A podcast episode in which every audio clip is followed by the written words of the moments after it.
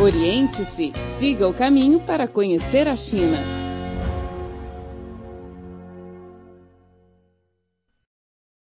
Olá, caro ouvinte, seja muito bem-vindo a mais uma edição do programa Oriente-se. Eu sou Luiz Li. Esta semana vamos oferecer duas reportagens sobre as Olimpíadas de 2016 a serem realizadas no Rio de Janeiro, Brasil. Oriente-se, o programa que conecta você a um país milenar. Sociedade, vida, diferentes pontos de vista.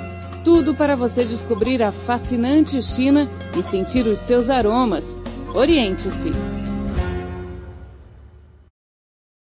A companhia de internet chinesa Sina realizou no dia 24 uma coletiva à imprensa declarando o início da sua estratégia olímpica no Rio de Janeiro. O CEO do Sina, Cao Guowei, a vice-consul-geral Li Yanjun e os oficiais dos departamentos governamentais brasileiros participaram do evento.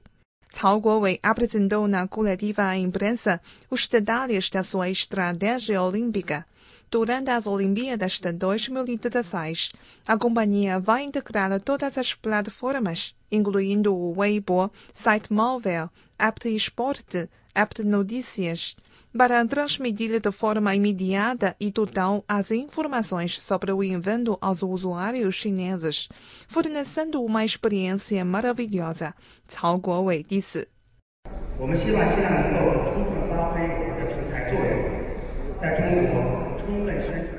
O Sina vai desempenhar seu papel de plataforma, transmitindo de forma global as informações das Olimpíadas do Rio de Janeiro para que os usuários chineses sintam melhor o charme da cidade maravilhosa, conheçam e fiquem apaixonados pelo Brasil. Além disso, esperamos construir uma ponte para a comunicação dos chineses e brasileiros através das Olimpíadas de 2016 e promover a exploração de novas oportunidades comerciais e cooperações nos setores de cultura, turismo, etc. Li Yanjun, vice-consul-geral chinesa no Rio de Janeiro, disse que o Sina é uma marca popular na China e entre os chineses de todo o mundo. A companhia está liderando o desenvolvimento do setor de internet. Ela disse. 里约总领馆为进一步做好公共外交和领事保护，特别是。 O consulado chinês no Rio de Janeiro vai fazer melhor os trabalhos relacionados com a diplomacia pública e proteção consular, especialmente nos períodos das Olimpíadas de 2016. Além disso, o consulado chinês planeja abrir a conta de Weibo para oferecer de forma imediata e eficiente as informações e dicas aos atletas, jornalistas e turistas chineses. Durante as Olimpíadas do Rio de Janeiro, o Sina vai contratar celebridades chinesas e estrangeiras, tais como Michael Phelps, Li Na, Lin Dan, e estabelecer parceria estratégica com as seleções nacionais chinesas de voleibol, levantamento de peso, etc.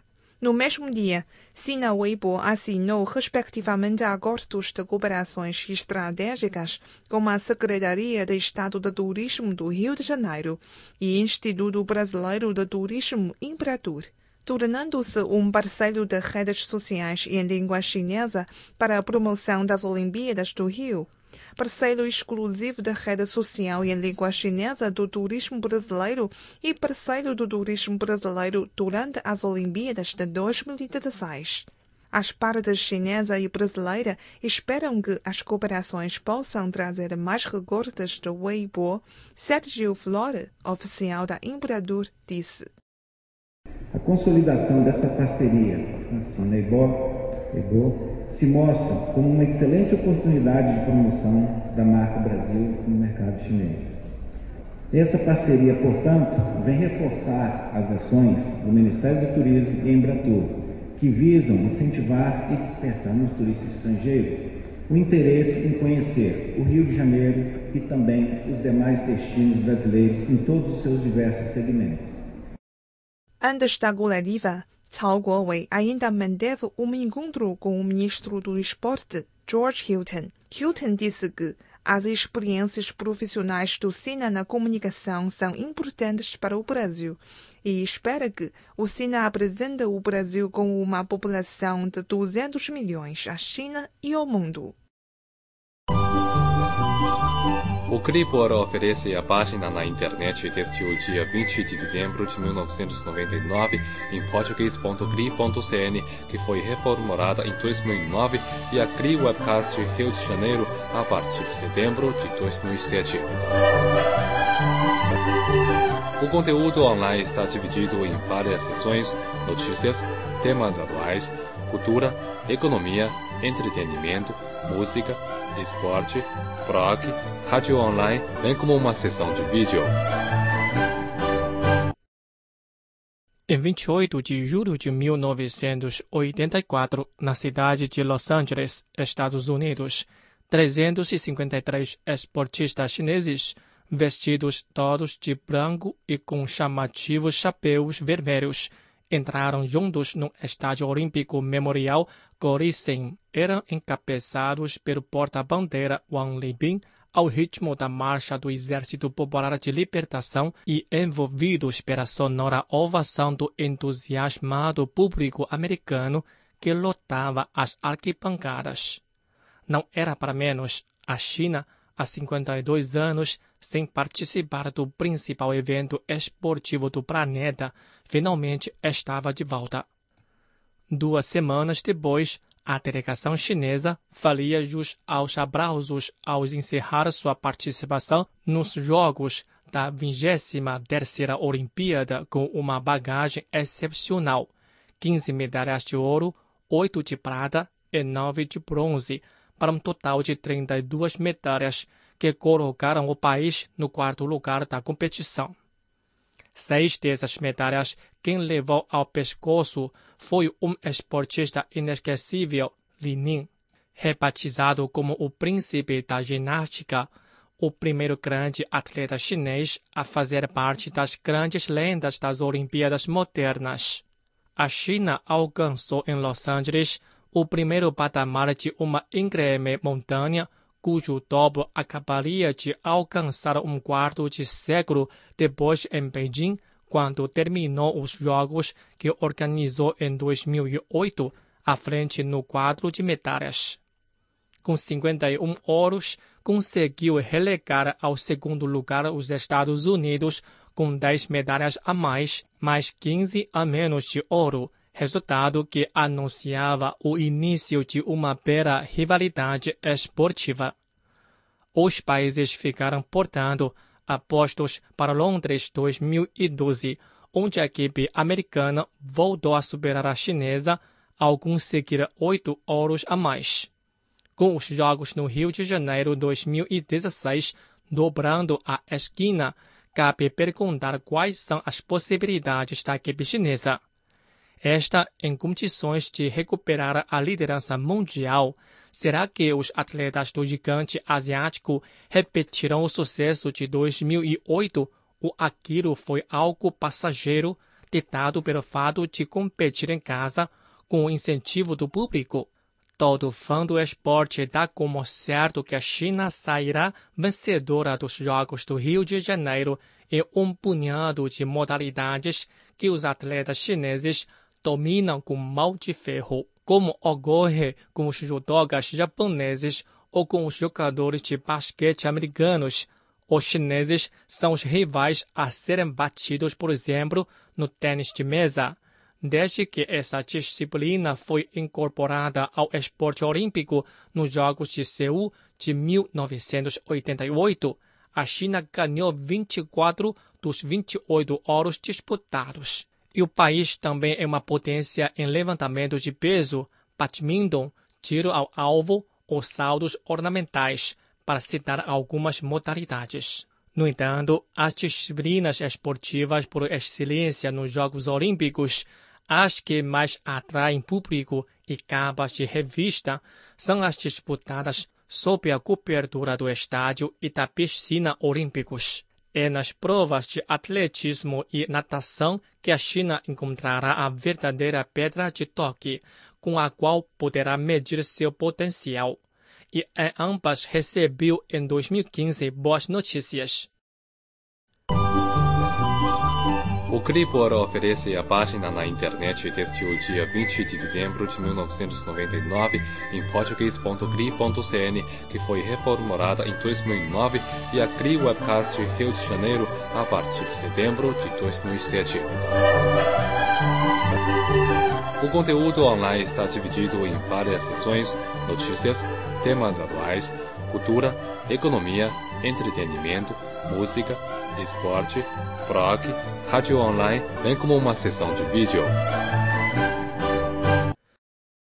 É óbvio que a China terá papel fundamental no desenvolvimento do nosso esporte daqui em diante, disse o ex-campeão olímpico Sebastian Cohen, presidente da IAAF, após o Mundial de Atletismo realizado em agosto em Beijing.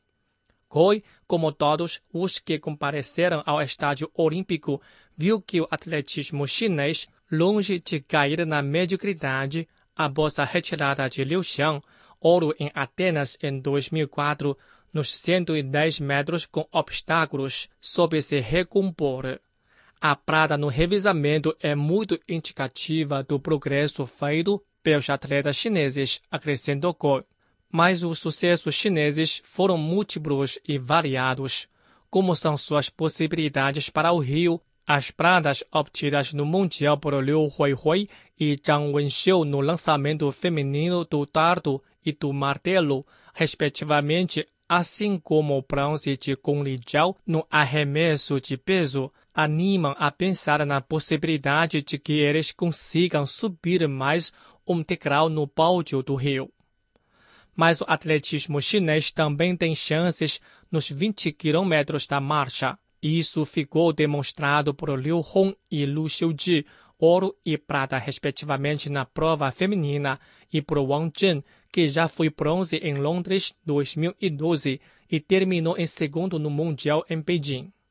A natação masculina tem sido território ermo para a equipe chinesa, que só conseguiu a primeira medalha olímpica em Beijing 2008, com a prata nos 400 livres de Jiangling e seu primeiro ouro apenas em Londres 2012, graças às vitórias nos 400 e 1500 livres de Sun Yang, a grande estrela na natação chinesa.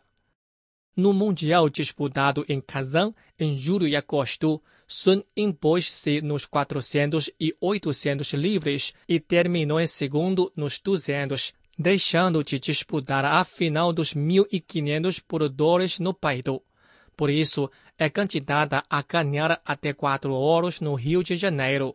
No entanto, a atuação mais inesperada foi a de Lin Zetao, que conseguiu o primeiro ouro da história para a China nos 100 livres com o bronze nos 200 medley, prova que é dominada pelo americano Yuan Loche. Wang Xun é outra das possibilidades da natação chinesa que tem em suas natadoras outro leque de opções. As perspectivas em outras modalidades também são muito boas. A China chegará aos Jogos do Rio de Janeiro com uma delegação de atletas de alta competitividade e com a motivação de recuperar a liderança mundial perdida em Londres.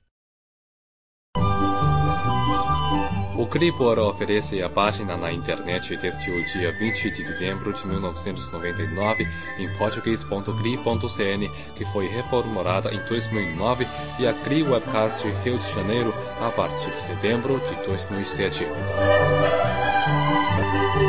O conteúdo online está dividido em várias seções: notícias, temas atuais, cultura, economia, entretenimento, música, esporte, rock, rádio online, bem como uma sessão de vídeo.